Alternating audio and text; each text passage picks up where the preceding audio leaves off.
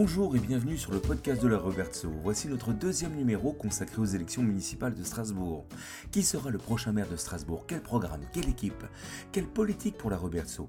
Pour éclairer votre vote des 15 et 22 mars prochains, nous avons fait deux choix. Tout d'abord celui du podcast, qui nous permet d'avoir un entretien plus long et de notre point de vue plus riche, plus fourni, plus dense que la vidéo. Ensuite, nous avons demandé à interroger non pas les têtes de liste, mais des candidats de la Robertso ou qui connaissent bien les problématiques du quartier pour sortir des généralités et avoir des réponses plus précises. Pour questionner les candidats à qui nous poserons toujours la même trame de questions, je suis accompagné d'Alain Kempf, également rédacteur du blog de la Robertso. Pour ce deuxième entretien, nous avons rencontré Médéric Furon et Claude Sandrin, candidats sur la liste de l'Union de la droite et du centre de Jean-Philippe Vetter et qui regroupe les forces politiques les républicains, les centristes, Nouveau Centre et Majorité alsacienne. Nous avons réalisé cet enregistrement dans le local du campagne de Jean-Philippe Vetter le lundi 11 février. Bonne écoute. Bien, bonjour. Nous sommes actuellement dans le, aujourd'hui dans le local de campagne de Jean-Philippe Vetter. En face de moi, j'ai euh, Médéric Furon. Bonjour. Bonjour Emmanuel. Alors aujourd'hui, on est euh, euh, mardi 11 février et vous avez présenté la liste complète. Donc vous êtes en 13e position, c'est ça? Oui, tout à fait. Je suis en 13e position. Très content d'être, euh, euh, de faire partie des Robert Sauviens euh, sur cette liste et donc aussi de, de, porter les centristes puisque je suis là aussi en tant que chef de file des centristes. Ok. À côté de vous, une petite surprise euh, puisqu'on le connaît bien dans le quartier, Claude Sandrin. Bonjour Claude. Bonjour Emmanuel. Euh, Claude, vous êtes en 17e position sur la liste. Tout à fait, 17e position. La surprise. La surprise. C'est ce qui, c'est ce qui devait arriver, quoi. La surprise, c'est le plus important. Et à côté de moi, euh, pour euh, le blog de la Robertso, Alain Kempf. Bonjour Alain. Bonjour. Qui va euh, poser avec moi et animer ce débat, ce podcast. Est-ce que vous pouvez un peu vous présenter, Médéric donc euh, Médéric, moi j'ai 31 ans, hein, j'ai fait toute mon enfance à, à la Roberto, euh, et donc euh, je suis le suppléant d'Yves Le Talec euh, pour les, depuis les départementales de 2015. Voilà, aujourd'hui dans la campagne, euh, je dirige la campagne de Jean-Philippe Vetter et je porte les centristes dans cette campagne et donc évidemment très attaché au sujet de la Roberto, donc le quartier de mon enfance. Les centristes, c'est le parti qui a été créé par... Par Hervé Morin, Hervé voilà, Morin. exactement.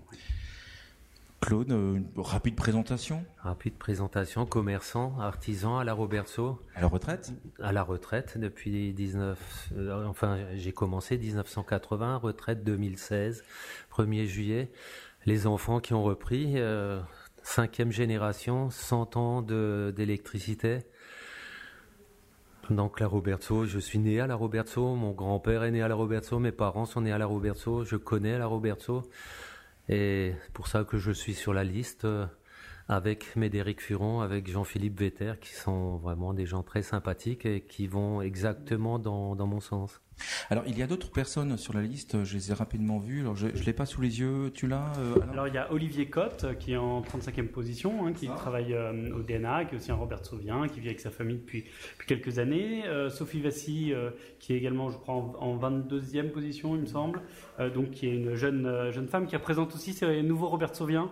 Euh, il y a beaucoup de nouveaux Robertoviens euh, à la Roberto, des jeunes couples qui s'installent. Euh, Florence et... Kunzmann-Strasser aussi, qui est une ancienne Robertovienne Voilà, ancienne Robertovienne, exactement, Florence. maintenant, elle vit à Cronenbourg, mais elle, effectivement, elle a vécu, vécu à la, à la Roberto. Présidente de l'association des commerçants de la rue des Juifs. Hein, de la rue des Juifs, tout à fait, tout à fait. Alors je vois d'autres personnes, je vois Yves Le Talec qui va... Voilà, qui... Yves Le Talec va pousser euh, avec Jean Valine euh, notre liste, comme on dit. Donc euh, ils se mettent très symboliquement sur les places honorifiques de fin de liste. Alors quel est votre bilan de la, de, du mandat qui vient de s'écouler, des deux mandats qui viennent de s'écouler de, de Roland Loris pour la Robertso alors, on avait une adjointe au maire, Nicole Dreyer, qui était très à l'écoute des habitants, qui, a beaucoup euh, essayé de faire pour eux. Euh, ce qui a été dommage, c'est qu'elle n'a pas réussi à, euh, avoir du soutien, notamment de, l'adjoint à l'urbanisme Alain Yound, qui a complètement bétonné la Roberto. Il y a eu une idéologie depuis plusieurs années de, Roland Ris et de son équipe qui ont donc à chaque fois qu'il y avait un bout de verdure, euh, essayer de, bétonner le, quartier avec euh, une idée simple qui était de dire euh, il faut construire plus de logements, il faut avoir moins d'endroits verts. Et aujourd'hui, ceux qui étaient les bétonneurs pendant deux mandats nous expliquent dans cette campagne qu'ils vont être les jardiniers de demain. Et c'est un paradoxe assez incroyable quand on a été adjoint au maire, quand on a été premier adjoint, quand on a été dans l'exécutif de, Roland Ris, ils ont voté, on a compté 99, 95% des votes. Donc ils, ont, ils sont complètement partie prenante du bilan de Roland Ries qui a bétonné Roberto. Il n'y a rien de bien dans le bilan euh, de Roland Ries? Alors Roland Ries, c'est quelqu'un. Hein. Alors c'est quelqu'un qui a été à l'écoute. Euh, Nicole Dreyer aussi. Et ça, je pense que c'est quelque chose de bien comme, euh, comme élu. Euh, et il y a eu des initiatives, notamment ces dernières années, par l'association des commerçants. Je pense notamment à vos enfants, Monsieur Sandrin, euh, qui ont pu euh, redynamiser l'association des commerçants. Et ça, ça a fait beaucoup de bien. Et ils ont été soutenus par, par la ville, il faut le reconnaître, par Nicole Dreyer. Donc ça, c'est des bonnes initiatives. Il y a eu des initiatives de l'escale aussi à destination de la cité de Lille, qui était mmh. absolument fantastique. Donc il y a des choses qui se sont faites et il y a des choses positives. il ne faut pas jeter le bébé avec l'eau du bain, comme on dit, mais cette bétonisation de la Roberto, c'est quand même quelque chose qui a été dramatique et qui qu'on doit à cette Alors, si vous êtes élu, euh, qui sera l'adjoint ou adjointe de quartier? Est-ce que vous maintenez l'adjoint de quartier? Est-ce que vous, euh, vous avez déjà une personne qui pourrait porter euh, cette responsabilité? Alors, euh, d'abord, c'est pas nous de le décider, c'est au maire, hein, et c'est une, une, élection. Hein, les adjoints sont, sont élus par, euh, par le conseil municipal pour des choses. Je pense que c'est un rôle effectivement. On a rarement vu des adjoints ne pas être nommés euh, oui, oui, oui, C'est rare. Hein. Mais je, préfère, je, préfère, préciser quand même que c'est Jean-Philippe Véter qui, qui, décidera au, au final. Euh, ce qui est sûr, c'est qu'on est les deux Robert Sobien début de liste, donc on est plutôt fléché. Euh, Monsieur Sandrin a, a une, une, fonction aussi un peu fléchée sur la sécurité, hein, parce qu'il est quand même très réputé sur ces, sur ces sujets-là. Donc, euh, ça serait bien euh, aussi qu'ils s'impliquent sur les sujets de sécurité. Euh, ce qui est important aussi, au-delà de, l'adjoint au maire Alain Roberto, hein, qui, a un rôle très important, il faut qu'il y en ait un et un bon. mais c'est que la Roberto soit prise en compte aussi par les autres délégations. C'est ça qui est très important. On l'a vu, c'est une des choses qui, qui a été dramatique, c'est que les associations, les commerçants et évidemment l'urbanisme n'a pas été assez écoutés euh, pour, euh, pour les Robertsoviennes et les Robertsoviens. Et ça, ça a été dramatique. Donc en fait, euh, il faut que cet adjoint soit faire de J'ai pas entendu l'adjointe de quartier se plaindre de l'ANA, de, des, des permis de hmm. construire. vous l'avez entendu Non, ça ne me dit rien. Non, non, j'ai pas, j'ai pas cru entendre ça. Donc si on dit rien, hmm. forcément, on peut pas être ah, entendu. Ah, mais ce qui est sûr, c'est qu'ils ont voté et que tous ceux qui étaient dans la majorité de Roland Ris sont complices de la bétonisation de la Roberto. Alors là, il n'y a, a, aucun problème là-dessus. Je pense qu'après, il y a des tractations en coulisses et que euh, notre adjointe n'a malheureusement pas été convaincante. Demain, il faut qu'il y ait un adjoint qui sache convaincre le maire et euh, en particulier l'adjoint à l'urbanisme qu'il faut arrêter de bétonner Roberto, qu'on a besoin d'avoir un quartier avec de la verdure. Oui, tout à fait. On a l'exemple concret de, ce qui se passe autour du tramway. 50, plus de 50 logements chemin de la Prairie, en face de chez nous, rue Saint-Fiacre, pareil. Et derrière, personne ne fait rien. Euh, les autorisations continuent et je ne crois pas que ça soit la, la meilleure des façons de, de, de, faire pour la Roberto. Alors en même temps, euh, les, les, constructions, c'est quand même lié au PLUI, donc mmh. euh, le plan local d'urbanisme interurbain, mmh. qui a été voté par l'Eurométropole. Mmh. L'Eurométropole qui était co-dirigé euh, par une grande coalition. Il y avait quasiment, il y avait, il y avait pas d'opposition. Hein. Je me tourne vers Alain. Oui, bah, ça a été l'exploit de Robert Herman d'arriver à fédérer. Euh, donc euh, le PLUI, donc les, les, les, constructions, elles sont conformes au PLUI. Donc euh, s'il y avait une opposition, est-ce que c'est pas là cet endroit-là? Si vous étiez demain à l'Eurométropole, est-ce que vous exprimeriez cette ce, vous changez le PLUI nous, nous, on est extrêmement clair sur ce sur ce sujet. Jean-Philippe Vittard n'a pas voté le, le, PLUI et nous, dès qu'on est, il s'est abstenu, il a pas voté Il s'est abstenu parce qu'il voulait pas pénaliser les maires des petits villages de Plopsheim et etc., qui ont fait leur PLUI correctement. Euh, mais en revanche, les autres, ceux qui sont candidats aujourd'hui à la mairie de Strasbourg, ont voté pour. Hein mais alors, c'est clair, effectivement, dans le dépliant que vous avez mmh. distribué à la Robertso, euh, coup d'arrêt à la bétonisation, mmh. nous allons totalement réécrire le PLUI de mmh. Strasbourg. Et donc, question, vous, C'est-à-dire vous, euh, liste, euh, liste Oui. euh, est-ce que vous serez assez fort, à vous tout seul, Bien pour sûr. écrire euh, tout le PLUI euh, et avec qui, euh, le cas échéant, le ferez Ah bah, quand on est maire de Strasbourg, euh, d'abord euh, on a un poids sur l'Eurométropole et ensuite on peut tout de suite, immédiatement, et c'est la première chose qu'on fera, c'est que euh, on prendra le directeur général des services entre quatre yeux et moratoire sur la Roberto. On s'engage à un moratoire sur la Roberto. On est seul à le faire sur les constructions de la Roberto. Et ensuite, on, on réécrit totalement ce PLUI. On se donne six mois pour le réécrire correctement et ensuite euh, on le fait re- revoter.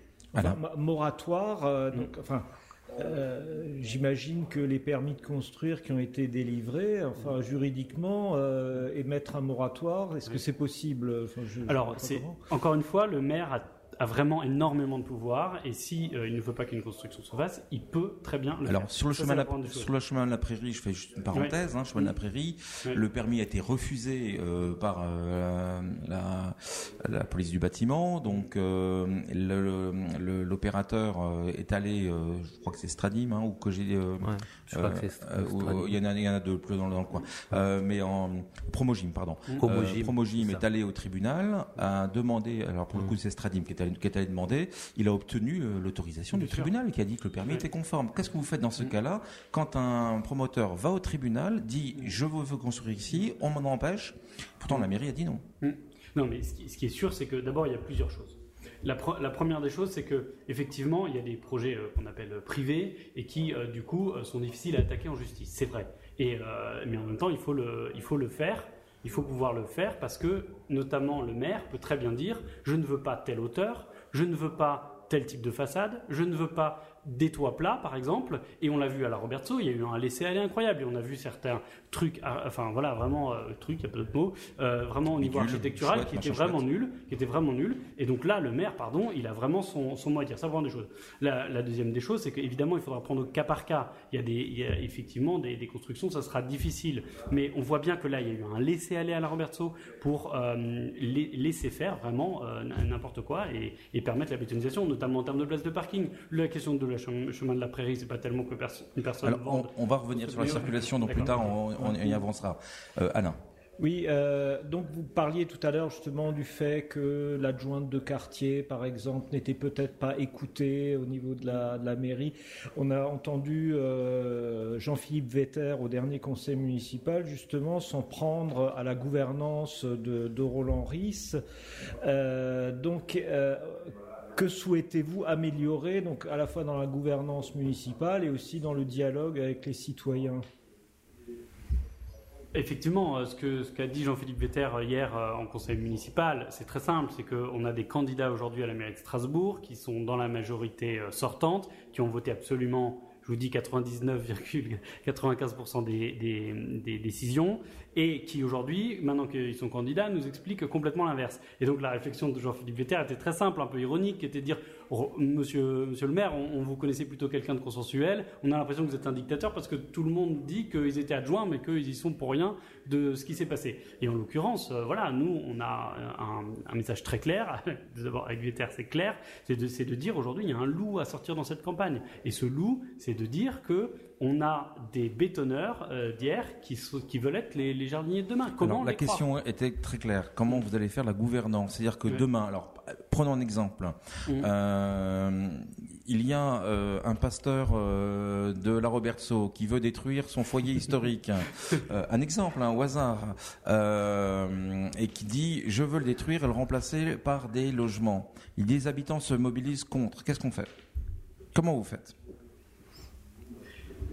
J'ai l'impression de monopoliser la parole, donc je veux plus Non, non, je te veux répondre, puisque la parole, euh, Moi, je ne Vous suis vous pas encore assez présent pour. euh, Non, non, non, je Moi, pas. moi, ça serait simple. Je poserai la question aux habitants de la Roberto et j'organiserai une réunion pour euh, pour en rencontrer un maximum et, et j'essaierai de suivre euh, leur avis et de, de, de prendre vraiment ce qu'il y a de mieux pour les habitants de Non, la mais par exemple, dans, dans le cas présent, on est bien sur deux intérêts contradictoires, effectivement, même si l'un était quand même euh, c'est-à-dire qu'il y en a un qui disait je, je n'arrive plus à gérer et je veux vendre, l'autre disait bon, on comprend vos problèmes, et euh, mais il y a peut-être d'autres solutions, venez on se met autour d'une table. Mm. Lundi, je veux pas venir autour d'une table. Comment on fait dans ce cas-là?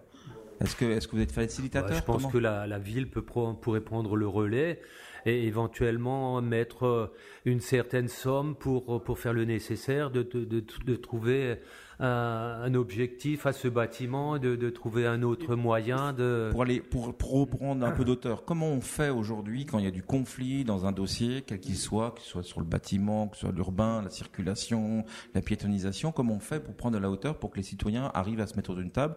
Quels seront vos processus pour que la démocratie locale puisse vivre à Strasbourg? En fait, euh, c'est tout à fait vrai ce que, dit M. Sandrin. Hein. En réalité, euh, il y a deux choses qui ont manqué. D'abord, il, il y a effectivement écouter les habitants faire de la concertation. On voit quand on a quelque chose d'aussi délicat qu'un cœur de quartier.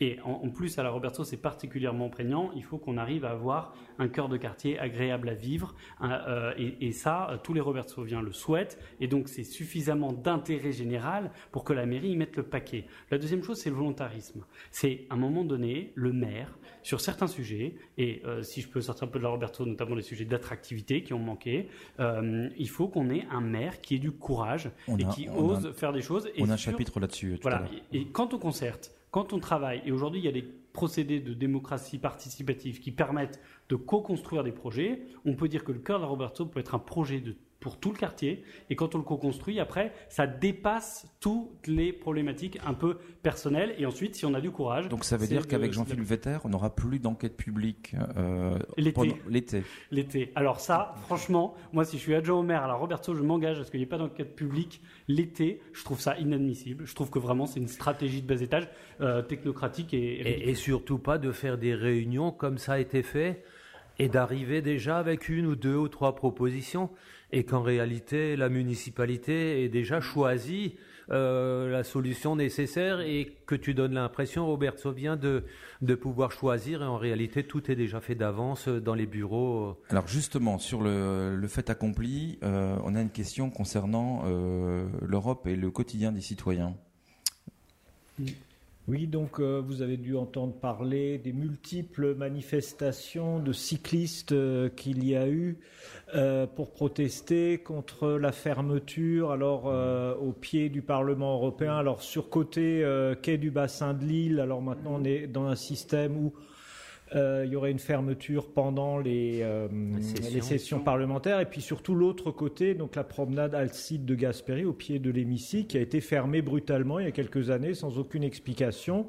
Donc euh, on est privé de, de chemins cyclistes et piétons. Et donc on a eu, y compris d'ailleurs une réponse, je me souviens de Roland Ries qui disait qu'il était au, au, courant de strictement rien hein, concernant la promenade Alcide de Gasperi. Donc ça c'est fermé, point final, on n'en discute plus ou est-ce qu'il y a moyen de faire quelque chose? Moi, je, c'est un, chemin que je connais bien parce que c'est le chemin qui me permettait d'aller de chez mes parents à chez ma grand-mère. Donc j'empruntais je, totalement ce, chemin, qui est ma grand-mère qui était au comptable, enfin, qui était au comptable. Et, hum, et, donc je, je connais bien ce chemin et c'est vrai qu'il y a, y a un truc qui, qui, est, qui était incroyable dans cette municipalité, c'est qu'on avait l'impression qu'ils prenaient du plaisir à embêter les gens à compliquer la vie des gens. Et, d'ailleurs, c'est pour ça qu'on a fait un tract sur la simplification de la vie quotidienne, parce que quel est le danger, franchement, d'avoir des vélos qui passent sous l'IPE 4 Il faut relativiser les choses. Je comprends qu'il y, a un objectif de, sécurité, etc.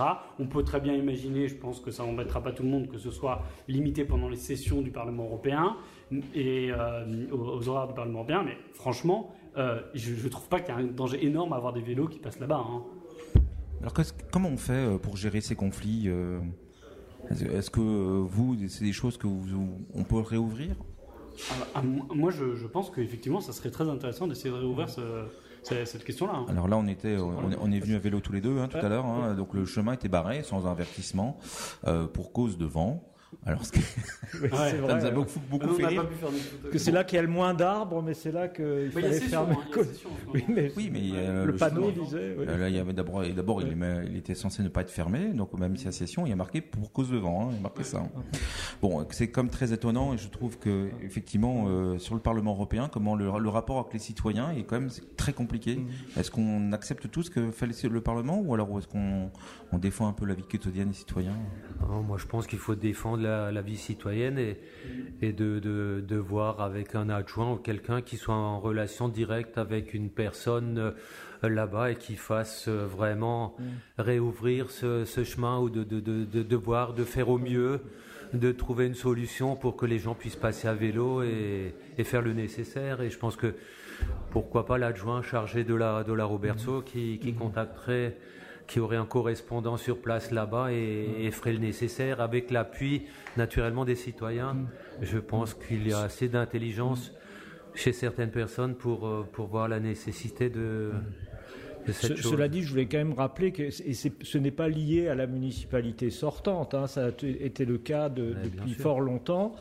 Euh, c'est que les institutions européennes ont toujours été considérées comme une priorité, que ce soit par des municipalités de gauche et à droite, et qu'on s'est plié absolument à toutes les demandes immobilières, routières, etc. Donc euh, j'apprends que euh, vous allez être plus ferme face aux demandes. Donc je... On va essayer d'être plus ferme. Nos auditeurs vérifieront le cas L'histoire de la piste cyclable sous l'IPM4, c'est quand même récent. Hein, donc c'est la Pour, le, coup, c'est la préfecture et le Parlement.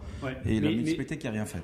Oui, mais c'est ça. Mais le, maire, c'est comme les questions d'insécurité. on n'est plus, on plus sur le territoire de la ville, hein. on est sur le territoire de du Parlement européen. Hein. Oui, mais c'est un peu, c'est un peu révoltant cette histoire parce qu'on a, on a beaucoup, et d'ailleurs c'est sur les cas d'urbanisation la même chose. On nous a souvent réfugiés dans le fatalisme. On, nous a souvent dit ah mais c'est comme ça, vous savez, etc. Non, le maire de Strasbourg, euh, il, prépare les, le nouvel an avec euh, le, préfet, euh, il peut très bien dire aux représentants du Parlement, il peut très bien dire euh, au préfet, non, ici il y a un intérêt. Je pense en particulier à la cité Ungemart. Demain, il y aura un centre d'affaires au bord de cette cité Ungemart. S'il n'y a pas quelqu'un qui défend les intérêts de la cité Ungemart, Qu'est-ce que ça va faire? On imagine bien qu'il y a des voitures qui vont euh, faire des détours. On imagine bien que les, commerces, ne vont pas vendre exactement ce que veulent les gens de la cité Ungemart. Eh bien, est-ce qu'on pense à eux? C'est le rôle du maire d'aller voir et que soit le préfet, le président de la République ou Barack Obama, le maire de Strasbourg doit pouvoir défendre ses citoyens, c'est sa première responsabilité. Est-ce que vous déménagez le port au pétrole? Ah, je pense que la personne qui promettra ça, ça, ça sera un gros menteur. C'est, c'est, c'est pas possible. Je pense que ça, ça peut se faire et, et ça doit être envisagé sur des années et, et de, de, ne plus permettre, de ne plus autoriser euh, à d'autres entreprises de s'y installer et d'essayer de, de, faire le mieux. Moi, j'aimerais bien déménager. Je pose ma question. Est-ce que vous lancez dans ce mandat une étude pour voir dans quelles conditions le port peut déménager. Tout à fait. moi, je, moi, je, je pense qu'il veut le faire. Je crois que Jean-Philippe Vetter euh, est aussi dans, cette optique-là. Euh, il y a une question. Le problème du déménagement, c'est toujours le même. Où est-ce qu'on le déménage hein?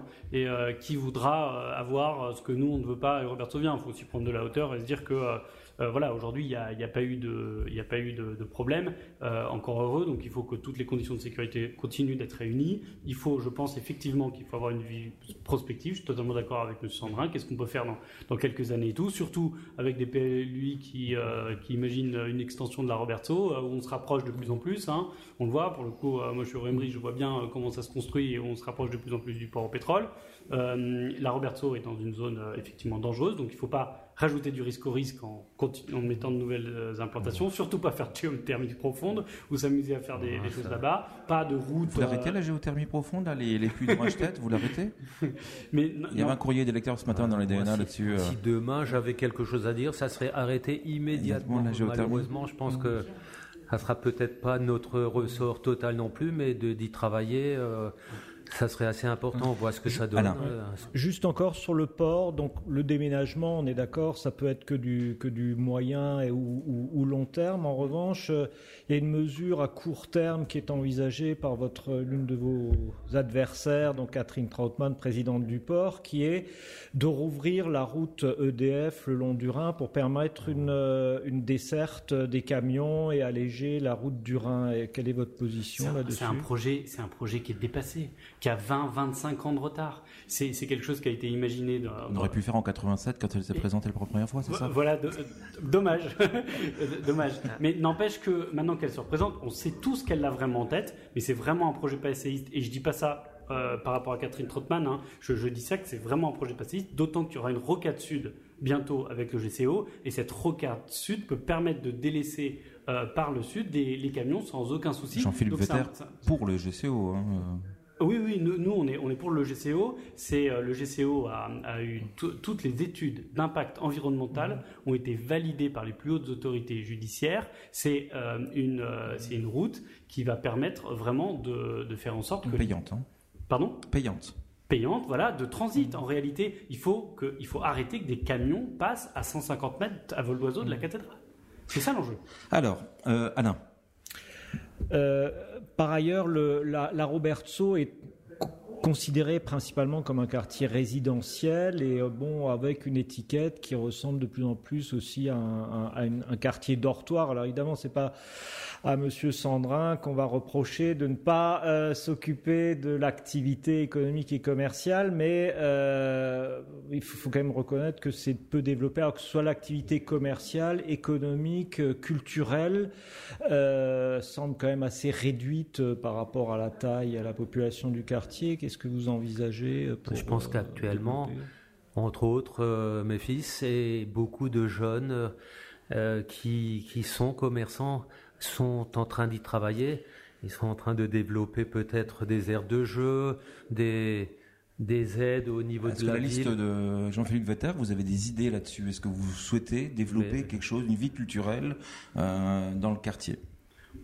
On, le voit, par exemple, il manque, euh, il manque certainement un, un, bar pour le soir. Euh, il y a le Tivoli la, journée, mais c'est vrai qu'un bar euh, pour le soir, euh, une terrasse un peu sympa, ça c'est quelque chose qui manque. Et quand on pense cœur de quartier, je pense qu'il faut imaginer ces choses-là. On a la chance d'avoir des, des, bons restaurants, hein, mais comment on a une, vie, on a des commerçants qui ont fermé à la Roberto, comment on les accompagne, comment on fait en sorte que ait pas que des banques et des boulangeries, voilà, comment on arrive à avoir une diversité et puis des commerçants à leur compte. Euh, voilà, je crois qu'il y, a une vie à la Roberto, notamment le week-end, qui est très agréable. Comment euh, on arrive à, étayer cette, cette vie robertovienne euh, au niveau de l'emploi, qu'est-ce qu'on y développe? Est-ce que vous voulez, par exemple, des pépinières, un endroit pour des pépinières d'entreprise? Est-ce qu'on y développe une zone d'activité pour des artisans? J'ai appris récemment que rue Frédéric Riff, le, le déménagé, a déménagé faute de, faute de, place. voilà, moi j'aurais peut-être imaginé, par exemple, sur le terrain de l'ANA, qu'on aurait pu imaginer une petite zone artisanale ici. Est-ce que c'est des choses que vous envisagez?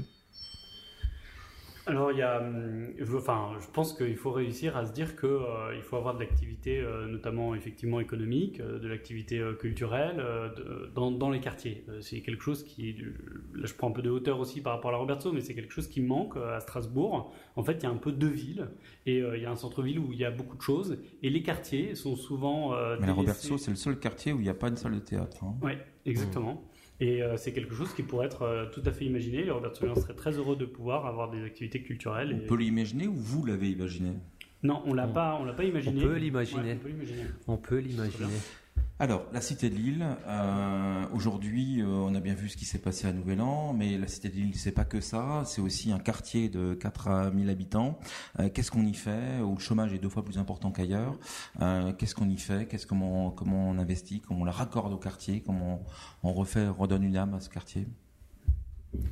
La cité de Lille fait partie de la Roberto.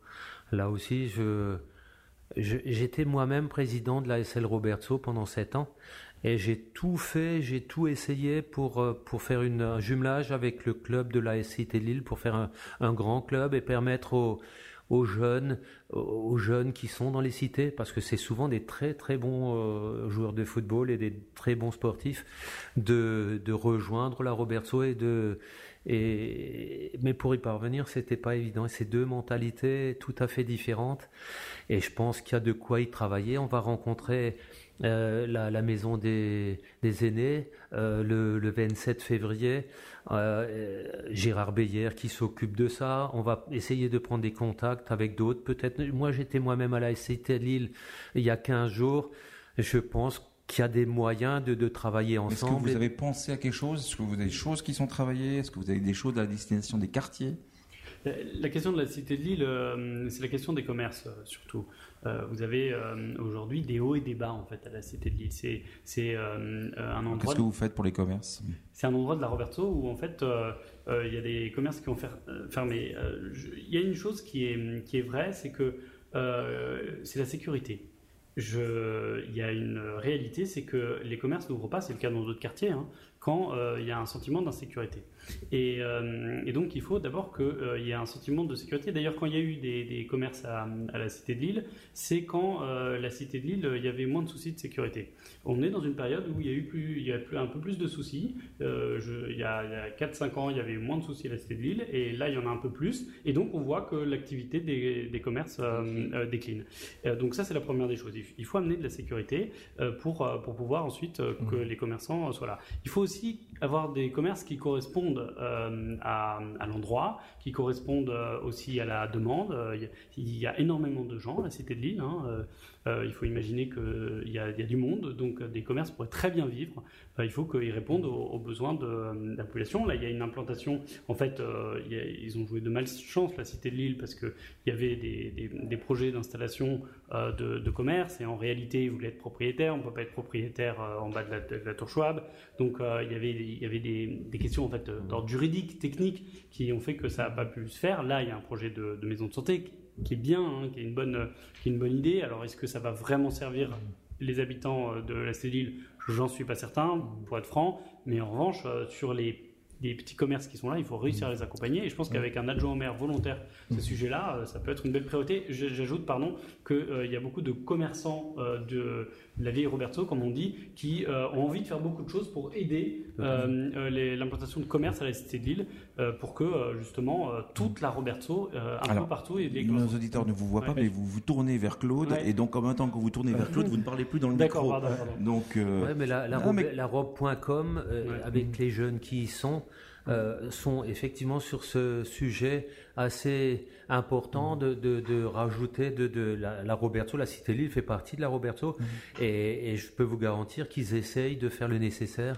Alain j'ai bien noté un point, vous dites le préalable à la Cité de Lille, c'est mettre de, de, la sécurité. Mais que, concrètement, comment, comment vous pouvez euh, décréter, euh, voilà, maintenant il va y avoir la sécurité Alors ça, c'est un sujet euh, un vaste sujet et pas évident. 30 secondes, euh, évident à résoudre. On est en train d'arriver à la fin de notre entretien.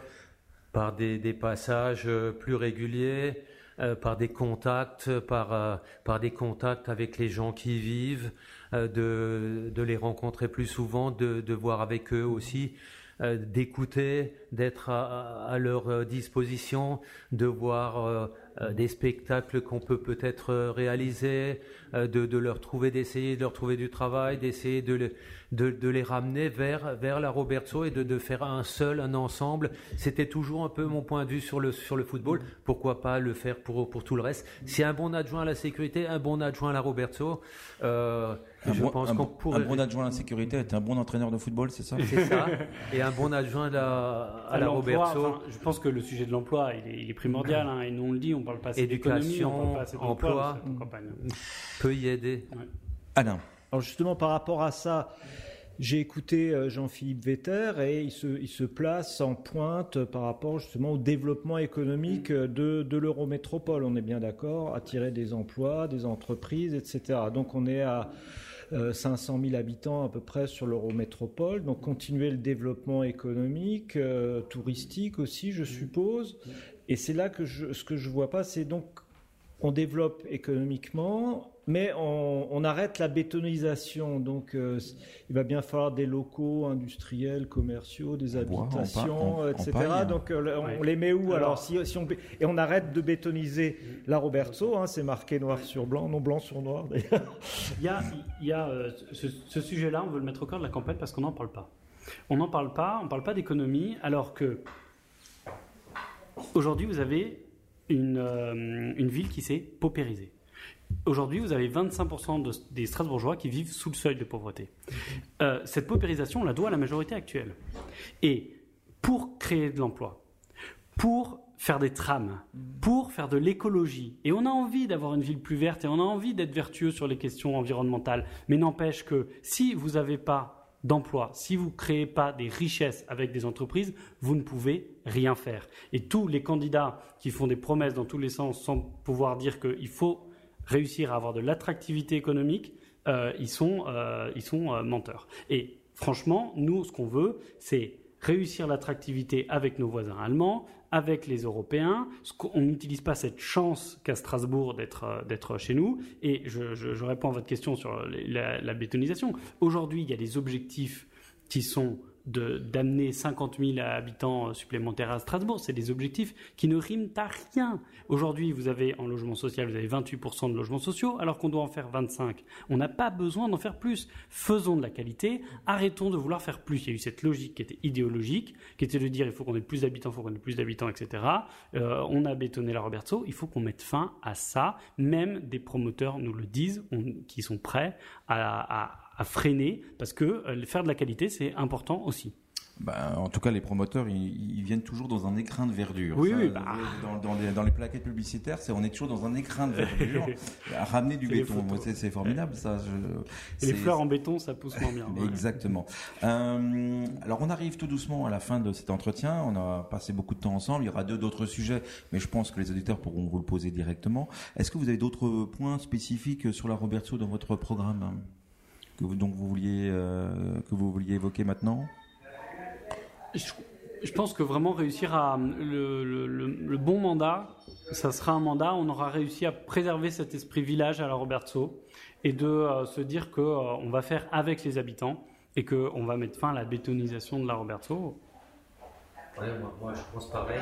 C'est absolument quand on prend une décision ou avant de prendre une décision, de contacter les gens, de leur parler, de, de, voir avec eux. Euh, je pense que chacun peut avoir une, bonne idée et peut derrière euh, donner son avis et, qu'on peut en tenir euh, compte. Alors, si vous avez entendu du bruit derrière, c'est Jean-Philippe Vetter qui vient d'arriver, Tony Truand et qui, qui amène des gâteaux. Et, alors, Jean-Philippe Vetter, éventuellement un, petit mot rapide pour conclure, parce que ça va être la conclusion de notre entretien. Alors, il pose sa veste, c'est vraiment du live, hein, là, pour le coup. Euh, bonjour. Bonjour. Ça va, ça s'est bien passé ce matin Il n'y a pas trop de vent euh, au Comtade Ah ben c'est vraiment un nouveau souffle. Euh, c'est non seulement notre slogan, mais effectivement c'est un jour, si j'ai bien compris, où le vent souffle vraiment fort. Donc du coup, on n'a pas pu faire notre photo au Comtade. Bon, on l'a fait devant la BNU, ce qui était aussi une très très belle idée. et je suis très très heureux de cette formidable liste dans laquelle euh, la Roberto est très bien représentée mais aussi euh, représentée non seulement sur la liste, mais aussi dans les idées, dans le programme. elle est représentée parce qu'il y a beaucoup de talent à la Roberto, ou alors parce qu'il y a beaucoup de Robertsoviens qui votent LR Alors, euh, on, verra dans les urnes dans, dans, quelques semaines, mais ce qui est sûr, c'est que dans notre projet sur le fond, euh, on pense beaucoup à la Roberto. Je veux dire, notre action contre la bétonisation de, ce quartier, euh, elle ne date pas d'hier. Elle date de... Ça fait six ans qu'on n'arrête pas de dire que cette Roberto, malheureusement, devient bétonnée. Chaque mètre carré de verdure euh, est, remplacé par un projet immobilier. Maintenant, il faut que ça cesse.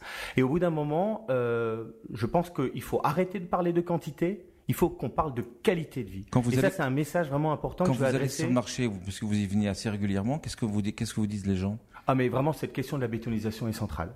Il y a la question de la sécurité, euh, notamment euh, euh, dans une partie de la Roberto, celle de la cité de Lille.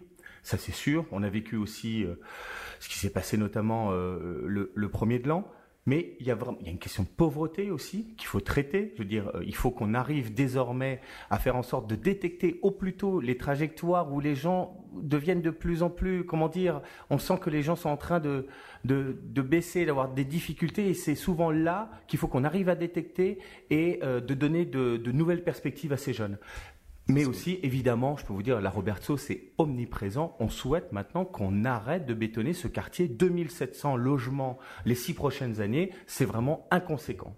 Alors, ce sera le mot de la fin. Merci Alain, merci Médéric, euh, merci euh, Claude, euh, merci Jean-Philippe merci. pour cette arrivée impromptue. Donc, encore un mois de campagne.